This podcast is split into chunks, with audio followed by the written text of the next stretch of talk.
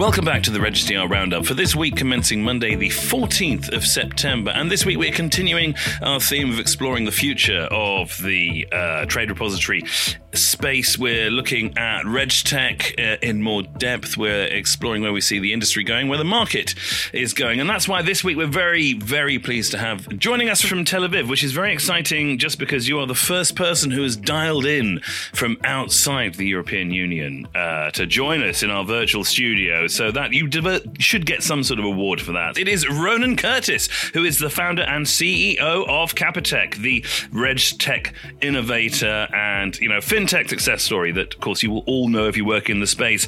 Ronen, welcome. Thank you. Also in the virtual studio this week, joining us with what is probably going to be one of the most depressing Brexit updates ever. It's our own Dr. Evil of Brexit, CEO of Regis-TR in the UK and head of product in Europe, Mr. John Kernan. Morning back in the virtual studio um, after a lovely weekend sunning himself uh, on the football fields of North London. It is, of course, the voice of reason, Mr. Nicholas Bruce. Hello, everyone, and good to be back. Of course, this is a financial services podcast, and anything could happen in the next 20 minutes. So we need to read a disclaimer to keep our compliance folks happy. And this week, we um, have a very special uh, musical accompaniment from Noam Kertis himself. Yes, Ronen's son is going to be playing along with us as we read out the disclaimer. Okay, take it away, Noam. This podcast is sponsored by Regis-TR and features members of the Regis-TR team offering their personal opinions. It is not intended to be taken as any form of legal, tax, or other professional advice, and there is no representation made as to the accuracy or completeness of the information, nor does it necessarily reflect the views of Regis-TR as an organization. Is that it? Is that all? Yeah, thanks, Ron.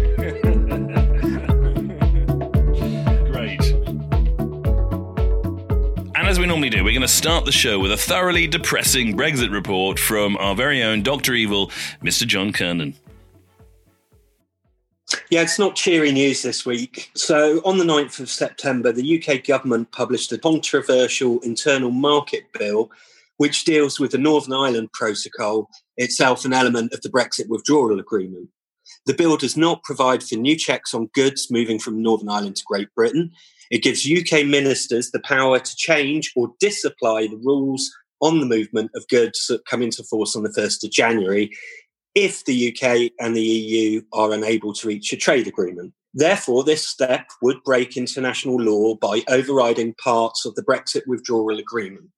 In response, EU Commission Vice President Maros Sefcovic called for an extraordinary, extraordinary meeting of the EU UK Joint Committee on the 10th of September he called on the UK government to withdraw the bill by the end of the month, adding that the EU might consider legal actions against the UK. However, after the meeting, Chancellor of the Duchy of Lancaster, Michael Gove, said that the UK would not withdraw the legislation. Meanwhile, the US House Speaker, Nancy Pelosi, has warned that there was absolutely no chance of a trade agreement between, between the US and the UK if the Northern Ireland peace process is jeopardised. After an exchange of warnings and increasing rhetoric between the two sides over the last weeks, also the eighth round of EU UK future negotiations ended without any significant progress. EU chief Brexit negotiator Michel Barnier said that the EU will intensify its no deal Brexit preparations as significant differences remain in areas of essential interest for the EU. He claimed that the EU had shown flexibility with regard to the UK's demands on fisheries the EU's top court and other areas, while the UK had not shown reciprocity with regard to the fundamental EU principles and interests. There you go. It gets worse by the week, doesn't it? Wow, that's um, thanks, John. Yeah, wow. No, that is um, yeah, that's not great news, is it? And, and of course, presumably, as the CEO uh, of the UK, this is uh, making your sort of future planning even more complex than normal because we, we were working on the assumption that a deal is going to come together at the last minute in October and we move forward as, as predicted by Danny Corrigan, who's been pretty good with his uh, crystal ball uh, work so far. So, I mean, what do you think? Do you think this is more brinkmanship as we've been suspecting? I, I, mean, I find the situation extraordinary. I've never really seen any uh, equivalent situation in you know 25 years of business. Um, I don't know how to read it. To be honest, I think I think the situation's unprecedented. Um, if it's brinkmanship, I think it's uh, you know it's a very very high risk strategy. Nick, uh, you're there at Canary Wharf, uh, looking out at uh, the the sunny vistas of London. Do you see the city diminished by the loss of Euro business after all of this, or do you think we're going to work it out? Ah, great question. And I must admit, I know I I keep coming back to the the fact that I think whenever you're in any negotiation, there's always a lot of rhetoric, and that's just part of the process. But even I'm, you know, trying very very hard to look on the bright side, and I'm struggling at the moment. I think there's two separate things here. I think the bill itself that they're trying to put through scares me because I think um, that could undermine the UK's credibility. And that has a far wider impact on us and the world stage. I think the actual trade negotiations themselves, I probably I'm not as alarmed. I think this is all still part of that process, and we're really not going to find out more until probably closer to the end of the month. I think the encouraging thing there is people aren't walking out of the negotiations. You're getting the rhetoric, but the negotiations are still happening. That suggests to me that you're still finding the horse trading is going on behind the scenes. So for I mean, me, I'm more comforted by that. The, the bill also has to be passed, right? I mean, it's not, it's not. I know Boris Johnson has a huge majority, but that majority was forged on the basis of the Brexit agreement that he negotiated, and now that this bill appears to be undermining. So, um, you know, we have seen in the UK, for example, we've seen two former prime ministers from opposing political parties writing in the in, in, in the weekend broadsheets in opposition to, and you know, I'm reading this morning that there are a number of conservative backbenchers, those who voted both for uh, Brexit and to remain, who are vehemently against this for, for the reasons that Nick's, you know, it, it uh, fundamentally un- undermines the UK's credibility. I want to, I want to ask you, Ron. I mean, you're, you're outside the EU, just, but of course, you do a lot of work within the EU. Um, you're also, of course, um, part of a booming uh, economy, booming tech scene. Um, you know, uh, especially not just in, in Tel Aviv, but you know, Israel generally uh, are really trailblazers in the world of fintech and in the world of, of AI and automation. So, what do you think? Does it look all sound a bit strange to you coming from somewhere that's doing very well outside the EU? All the worries uh, and the sort of endless navel gazing that the, the, the British, in particular, are putting into Brexit. Well, I think you announced me as uh, your first guest outside of the EU. I have a feeling you'll have plenty more in the coming weeks. Um, you know, I think it's politics more than anything else, and um, with politics, everything can happen. And you know, reason is one thing, and politics is not always on that side. Um, for us, solving problems for the market um, the more complex the environment is, the better we are because we are placed in a in a you know in a position where we are helping firms solving their complex reg reporting and Brexit would add complexity. So for the industry, I don't think it's good news. For people like Cappitech who are solving it, I think it could be a potentially a positive news. Now, Ronen, actually, this sort of segues nicely into uh, the the broader conversation. When we started last week with Irene Mimigades, and just to say, if you haven't uh, checked that out, do go back and listen to that episode. Uh, go to our LinkedIn page; it'll be there. Uh, you can find it uh, along with all the other podcasts at uh, LinkedIn.com/slash companies slash Regis hyphen tr and Ronen. So moving on with that, we were talking about the fact that, that the trade repository space is it's a kind of dysfunctional market because you know, there's a constant pressure to lower prices, and there has been the exit of some very major players recently, obviously, uh, which is, has sort of shrunk the number of suppliers there. And and you're one of the first people who's come out uh, in a conversation with Securities Lending Times. Um, hi, Drew, if you're listening, Drew Nicol, uh, editor there, an old friend of the show. Um, you've come out and said that actually you think prices have to rise. That's true. That's right. Um, I think they they have to rise because CME exiting that space, CME had um, you know the most competitive offering.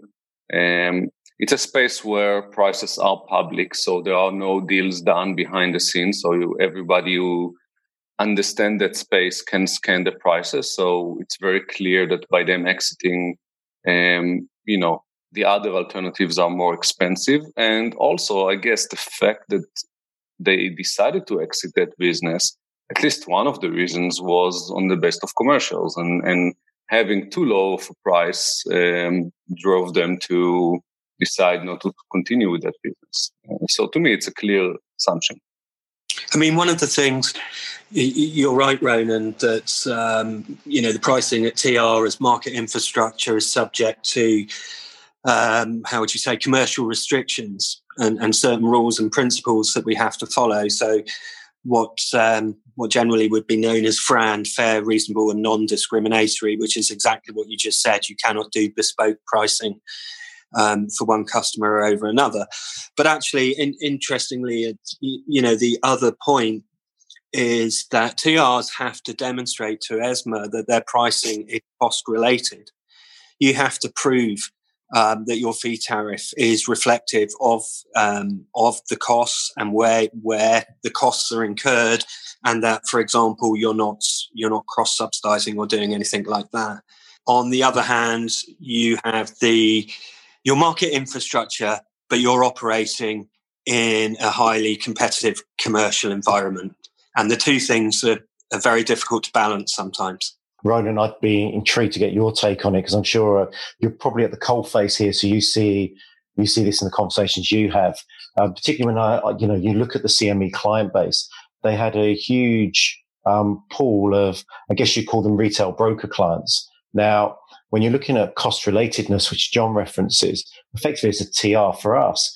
You know, the processing of a trade, it's a unit cost. So it doesn't really matter um, when you're looking at that, the trade, etc. It's, it's irrelevant. But obviously that has a huge cost impact on the retail brokers where it's a very small ticket size, but a huge volume going through. I mean, from your point of view, I mean, I'm guessing you're feeling a lot of pressure yourself back from that community because it's it's a complete change to the pricing structure downstream, I'd imagine as well. Yes, definitely, Nick. Um, I think that segment is characterized by um, high volumes in terms of transactions, and each transaction is a low uh, nominal value and also low commission for them, and therefore they are very sensitive for the marginal cost per transaction. Obviously, on the other side, TRs or firms like Cappitech, our cost base is mostly associated with the amount of transactions. And therefore, um, there has to be a happy medium in between the two. And I think that's a segment that um, has been quite dominant with the CME uh, client base and would probably uh, be impacted most by the increase in prices. I know that the trade repositories and also us as Cappitech, we're trying to minimize the impact on that segment in particular and try to find creative ways um, to reduce the increase in cost or to minimize the increase in cost. Presumably, now you are investing quite heavily in process automation um, to be able to automate end to end entire uh, different regulatory reporting regimes. So it's not just an SFTR solution, right? That your platform actually will go right the way from MIFID across a, a range of different platforms. So presumably eh, there's machine learning, there's training, there's quite an investment every time a new piece of regulation comes out to make sure that you've got the right uh, sort of systems and tools in, in place to actually deliver on that. That's true. First, uh, in terms of coverage, we cover global reporting, so it's not even just Europe; it's uh, global reporting, Asia, North America, etc. Um, we are all of us are technologists in you know in our regions, so we hate any manual work. We hate any any you know any linear effort in terms of more work based on number of transactions. So from the get go, everything has been built in a in a very you know efficient and automated fashion. We don't take any manual work from our clients. Any client of ours is fully automated end to end to ensure you know correct reporting and also to uh, to allow us to reduce our cost base and pass that cost base uh, to our clients as well. So the reason I raise this, of course, is because presumably this could address one of the biggest issues. When we had um, uh, IHS Markets on with us uh, with QP de Fournier-Tran and Jonathan Sang, uh, we were going through some of their data, and, and like the biggest cause of rejections is when events are uh, submitted to uh, the TR uh, out of sequence in terms of the life cycle of the trade. So, you know, that, that often happens when uh, collateral uh, uh, reports are, you know, put in before the actual trade report that, that it relates to. And so this, this causes basic sort of errors. Now, that is very much a human error driven process. And I think that's 18% of all the rejections that sort of take place on SFTR are, are, accounted for by that. So we're actually talking about double digit improvements in efficiency here, aren't we, if, if we get the automation right? That's correct. And I think with SFTR, there is also a bit of uh, market education. You know, it's the early days. People sometimes make mistakes. We've seen it with other regulations. I think some of it has got to do with technology and automation. Some of it is really educating the market and the participants on, on what's right and what's wrong in terms of reporting. Now, vendors like yourself, you are very agile. You're very focused on sort of machine learning, cloud tech, things that make it very easy to sort of adapt and add new modules. So, how do you feel uh, about the sort of the, the, the endless change in the industry? Does it sort of put vendors in a, a prime spot to you know uh, use fintech to save the day? I think that's uh, that's very right, and that's how actually vendors got into this space. If you think about this space, when we started, um, what is it, six years now ago, there was hardly no vendor in that space, and I think that uh, the combination of fast-moving, fast-changing environment, as well as um, higher and tighter scrutiny from the regulator on doing it right with multiple jurisdiction across the globe. And very interesting data play here really cultivated the environment for vendor play. And other than all the reasons that you've uh, highlighted, Andrew, that why vendors can move faster, we are vendors, we are also not regulated. And, you know, the regulatory scrutiny that the trade repositories have is yet another reason for them probably moving slower than what a vendor can do. So the combination of all, all of that has actually created the vendor environment. And I think together with the endpoints and the vendors, the industry itself has a very good and robust solution um, for that uh, very dynamic and sophisticated problem. I suppose there's still quite a lot of market participants out there, the former CME clients who are uh, still looking for a TR and still need to port over. You've been porting people now for a few weeks uh, over to Regis Regis-TR. Tell us more about that. How is it going? Yes, indeed. Um, we started porting three weeks ago. Um, we have quite a few of clients to port, uh, as well as the new ones moving uh, from CME that we will need to port. Um, so it's a, it's a, a quite a undertaking, and we started as early as we could uh, to allow us and the trade repository ample of time to do it in a proper fashion. But I mean, presumably, though, there's still a long way to go, isn't it? I mean, Nick, you, you're quite concerned, aren't you, about this more broadly for the industry? That there's there seems to be a lot of ex CME clients who are waiting for something. Uh, yeah, absolutely. Uh, Ryan and I were talking about this earlier, actually. So for us, obviously, it was fantastic news that Cappitech selected us um, and are porting across to obviously to Regis. But my understanding, and I, obviously I don't have full visibility of it. My understanding is this was the first portability that CME did of any of their vendor clients. Now, the worry that I have, and from what I see with some of the other activity that we have ongoing, is that everything seems to be happening very, very late in the process, sort of from October on. And that only leaves really four weeks for all the portabilities to take place. And we've spoken before about the constraints you have around um, portabilities, around capacity. Um, and I am quite worried that we're really moving towards a bottleneck. And I'm not sure how these will be processed in time. I mean, Ronen, how do you think these things can get processed in time? Um, you know, we've been through new regime starting, and we know that there is a tendency in the in the history in the industry uh, to wait to the eleventh hour. I think that's what we're seeing here. Have to say that um, you know the time frame was also quite challenging. Six months is not a lot of time to find a new vendor or a new way to report to a new trade repository and then do all of that porting. And it's a significant event in the market. So I think there will be a, a significant squeeze in the last weeks um, of that time frame. And I do hope that the industry will manage to port in time. I have to say, I'm not certain. What made you choose Regis-TR um, as your porting partner?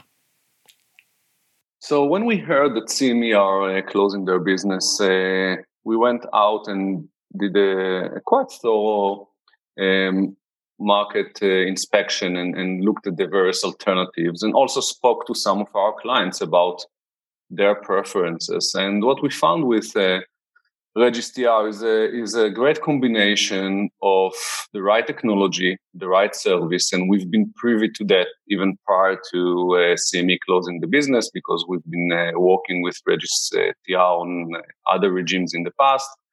Um, together with um, um, good price point and uh, I think more than anything else, with the right DNA. So we felt that we have a partner on the other side and that our clients will have a partner on the other side. And we got the support of our clients when we talk to them about Regis-TR. So all in all, uh, were the main uh, reasons. Obviously, being Brexit ready uh, was also an important uh, prerequisite actually for us. So, taking all of that into consideration, we decided to use uh, Regis-TR as our primary EMIR trade repository. And that's good. And you heard that here first. And it's coming from outside the EU, from the the the booming fintech sector, where everyone is a boffin, everyone knows what's happening. Where you know it is like living in the future. They said Regis-TR is Brexit ready. Yes. Result. Finally, John, you've done it. I don't know how you did it, but you've done it. We're Brexit ready. Woo! okay, Ronen, there is a question. We're talking a lot about the future, but I have a question for you about the past, about the recent past, about what you did this morning for breakfast. What was your breakfast choice? This was a sourdough with uh, ripe avocado. I love avocado. Oh, wow. Good. Tim Hartley, Duff and Phelps, are you listening? Your avocado is taken off. Of course, it's an avocado. It's an Israeli avocado. I mean, it's the home of the avocado. Is it Hass avocado? Um, I think it's an Israeli one. Um, and if I'm in the same company with Tim Hartley, I'm in a great company. Yeah, yeah. No, Tim is the avocado man. Uh, of uh, the TR industry for sure. Uh, well, now you're the Avocado Brothers. That'll be it. We'll have to get you both on at the same time. the Avocado side of the EU. Yes. wow. Uh, well, that's awesome. Okay, good, good. You know, I'm going to have to try this uh, smashed avocado for breakfast now. I think that sounds fantastic. I think that's. Um, I'm going. I'm going there next. Although I must say, QP's uh, breakfast soup is amazing. I still haven't had anyone contact me for the recipe though. Just to remind you, if you're listening, do drop me a line on LinkedIn, and I will send you uh, QP's awesome breakfast soup recipe, which is truly a thing to behold. But you know, uh, uh, as for a smashed avocado, I'm guessing the recipe isn't too hard. You just smash an avocado. Is that just checking? no, it's lemon, salt, and pepper. So the combination is the, the secret. Okay, good, good. And also, I'm, I'm told that the lemon actually preserves the color of the avocado so that you can prepare it a little way in advance, but it still stays lovely and green if you mix in the lemon. That's right, if your avocado is not good. If it's good enough, you eat it fast enough because before it gets dark, anyhow. I, am about to say something very sacrilegious, but uh, to me that just sounds like guacamole on toast. No? Well, not really. no, it's not guacamole, John. I'll just leave it there. Good. Okay. Um, well, that's it. So, listen, thank you very much for joining this week. I want to give a huge uh, Regis-TR thank you to the CEO and founder of Cappitech, a, a fintech genius, and also, uh, if you're listening, Tim Hartley, uh, a kindred spirit in the avocado stakes. Uh, a huge thank you to Ronen Kertis of Cappitech. Thank you guys for having me.